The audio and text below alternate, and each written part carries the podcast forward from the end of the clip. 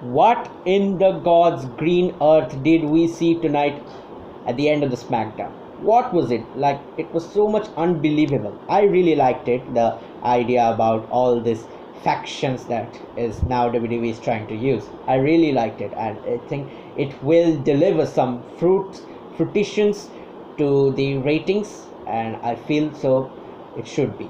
So let's get into it. Welcome everybody to Fight of Fury podcast, and I'm your host Amlan Das. And tonight's Friday Night SmackDown we are reviewing in this podcast. Now tonight's Friday Night SmackDown kicked off with Bray Wyatt's Firefly Funhouse, where Wyatt stated that the Fiend has been unleashed and that the Fiend wants the Universal Championship from Braun Strowman, and he wants to take it. And he states that no one will be safe again until he gets what he wants. So that he stated it, and that with that we kicked off tonight's Friday Night SmackDown with our first match between the newcomer from NXT Matt Riddle versus the Celtic Warrior Sheamus. Now this match was a very highly physical match that we saw tonight. Until whatever tonight's matches were, this match was really good and very highly physical, athletic, and also high flying. Also, we we saw and very hard hitting action we we see in this match. Like this match was a back and forth slugfest. So that was really good to see between Matt Riddle and Sheamus. The match was really going good, but until it was that Shorty G who answered the King's ransom of King Corbin, attacked Riddle and costed Sheamus the match, in which Matt Riddle won this match via disqualification. And as a result, an irate Sheamus broke kick two times Shorty G through the steps, steel steps, and also in the ring. So that was very brutal. It laid out Shorty G, and he was like Sheamus was really pissed out with that. And after that, backstage, he goes irate and then in rage confronts Baron Corbin and says that do not ever do this this rubbish king uh, king's ransom thing. And like uh, we knew that that that time that this backstage confrontation could anytime be turned into a matchup. So that was really good. And and that really turned out to be later tonight. And that next up we saw the dirt sheet with special guest Sonya Deville. Now this dirt sheet was really disrespectful for Mandy Rose who just lost her hair from Sonya Deville. Now that's why what Miz and Morrison did is that they parodized parodized the whole Mandy's hair thing and they did a whole funny segment of this thing that was really good but not very uh, fruit fruitification giving to any something. So uh, that was really slow but okay. But when the Sonya Deville comes out she makes it clear that she wants to hurt Mandy Rose. She wants to beat up Mandy Rose that's why she did that but what happened is that when Sonya Deville, Miz, and Morrison were talking trash about Mandy Rose, Otis, and Tucker, the heavy machinery, Mr. Money in the Bank, Otis, and Tucker comes out and lays out Miz and Morrison, which sets up tonight's main event for them, where Miz and Morrison will take out heavy machinery. Now, next up, we saw the match between the one half of the SmackDown Tag Team Champions, Cesaro versus one half of Lucha House Party, Lince Dorado. Now, this match also resulted as a result of backstage confrontation. Now, this match was also good, really good, where we saw the strength of Cesaro on display again tonight. Very underrated superstar he is, Cesaro, but still being that he put he could put up a show very nicely. That was really good to see. And also Lince Dorado, the uh, very high flying luchador, and also a good cruiserweight in the 205 live division when he moved up to the SmackDown roster. That was really good between them, the match, but that match was very short, very short length. And so, in this match, as we know, Cesaro is so dominant, we know being underrated, won this match by pinning Lince Dorado. Then, what comes is the the controversial thing from last week's SmackDown's ending. What happened? Those who don't know, that last week after Bayley defeated Nikki Cross in the match, Nikki Cross being very disappointed shoves down uh, Alexa Bliss and then the Fiend comes out and attacks Alexa Bliss and then we didn't knew then that what were the reasons. There could be three reasons that to lure Braun Strowman or that uh, repackaging of Alexa Bliss as the uh, sister Abigail that we saw from the swamp fight at Horror Show at Extreme Rules. That could be. Or also we could see the heel turn of Alexa Bliss as being joining as the sister Abigail. So three things there were. So but now that week got cleared out after the Fiend entered to the SmackDown ring for the first time with his entrance. Like this was the first time uh, the Fiend entered into Raw or SmackDown for the first time with his entrance not coming from behind attacking someone. That was good. That was for the first time. But with him, he also bought Alexa Bliss. But like something was there between Alexa Bliss and uh, I don't know the Fiend why uh, I don't know why Alexa Bliss was embracing a Fiend Bray Wyatt. That was so much awkward to see, but we don't know that was in the storyline or not. That was okay, but that but after that we got clear that the Fiend used Alexa Bliss to attack her to lure Braun Strowman and to give the Universal Championship. But after that, we also saw Braun Strowman come through via satellite and give the Universal Championship match against the against him at SummerSlam. But like the tone of Braun Strowman, the way he was talking, the promo that he cut uh, against the Fiend, that was like a, some kind of seemingly like he turned heel, like he was like he was no more face and like he turned heel and like the Fiend was the now face because there were also reports coming out that Vince McMahon has a turn of babyface ideas for the Fiend Bray Wyatt that we could I think see in this past uh, next week to come in SummerSlam and the payback pay per views. I think we could see that, uh, but it's still not clear till now. But it seems like Braun Strowman has turned heel because the way he cut the promo, the way he gave that opportunity to Fiend, that is almost like a heel could do.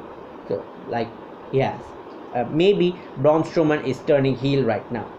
So, with that, we got set up for the next match for our SummerSlam pay per view on August 23rd, 2020. Was the Fiend Bray Wyatt versus the Universal Champion Braun Strowman for the WWE Universal Heavyweight Championship. Next up, we saw the match between the charismatic Enigma versus King Corbin. Now, this match was really, really good. Like, Jeff Hardy is over enthusiastic. Like, wherever he steps into the ring, it looks like he's not gone old. It's like every time he comes into the ring, he faces someone, it's like he's always fresh, he's always new, he's like always a newcomer, he's an upcoming superstar, he looks like. Yes, he is gone old, he has gone old. Since the Attitude Era, he has been playing wrestling matches became a three-time world champion a grand slam champion. So yeah it always looks like whenever he steps into the ring he, he looks fresh. And that also today we saw tonight against king corbin the matchup. King corbin so brutal wrestler took down almost jeff hardy but he still kept on coming back.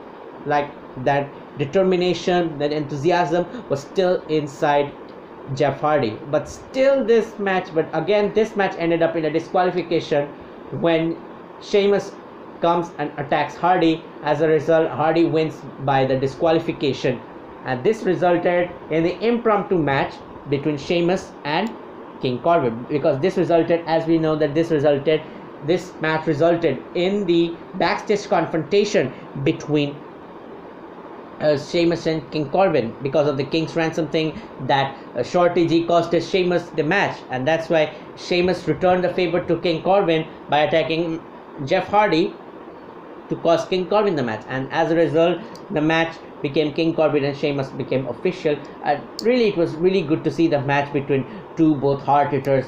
Both have made a name for itself in the WWE right till now. So that was really good to see, and nothing much to see in, say in this move. But yeah, it was really hard hitting match. It was, but you know, at the end during the ending moments of the match, we saw Matt Riddle come out and provide a distraction to King Corbin due to the King's ransom thing, and as a result, Sheamus pinned King Corbin and won the match.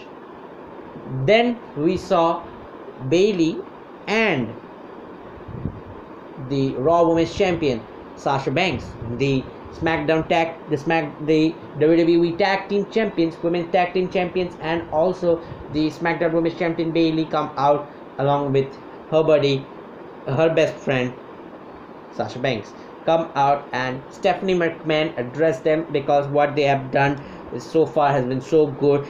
Traveling from NXT, Raw, SmackDown, all three brands that was good. But now, as they are falling short of opponents, Stephanie McMahon made a groundbreaking announcement that next week on SmackDown there will be a triple brand women's battle royal to determine the next number one contender for Bayley. The winner of that match would receive SmackDown Women's Championship opportunity against Bayley at SummerSlam and also told Sasha Banks that either or not if you if Asuka wins or not on Raw next week Sasha Banks will also defend her Raw Women's Championship at SummerSlam. So that means both of them would have to defend their championship. That means they have to be a fighting champion.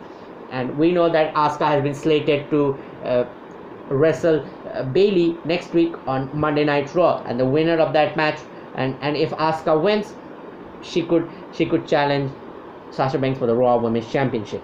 And also we we got the breaking news that next week there will be a triple brand women's battle royal to determine the to determine a winner and the winner of the match will receive a SmackDown Women's Championship against Bayley at SummerSlam. Now, uh, the thing is that this triple brand battle royal is going to be like the royal, the women's battle, the women's Royal Rumble, because uh, the women's Royal Rumble always comprises of all the three brands, and that we will also see next week. So this is going to be huge next week.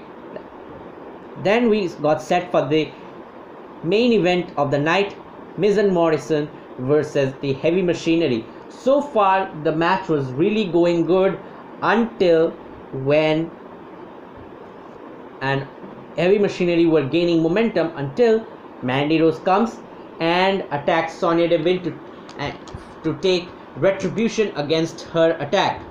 So that's why she came out and she attacked Sonya Deville and took out her and also heavy machinery and also Miz tried to separate them. And also this also resulted in the backstage brawl between them. But with that thing comes the shocker of the night.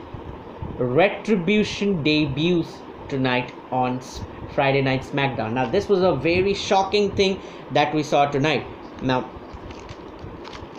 one thing that, that was sure that what we saw on Raw this week, that Retribution was coming, and also in the WWE Network, they announced it that Retribution, a new faction, is coming to Monday Night Raw. Now it was stated that Monday Night Raw. Now we didn't knew that that it would come to SmackDown. That means if they come, they, if they're coming to SmackDown, that means they can go to NXT too. That means they can go, they can travel the whole three brands. And what they did tonight was really, really unruly, chaotic in the performance center.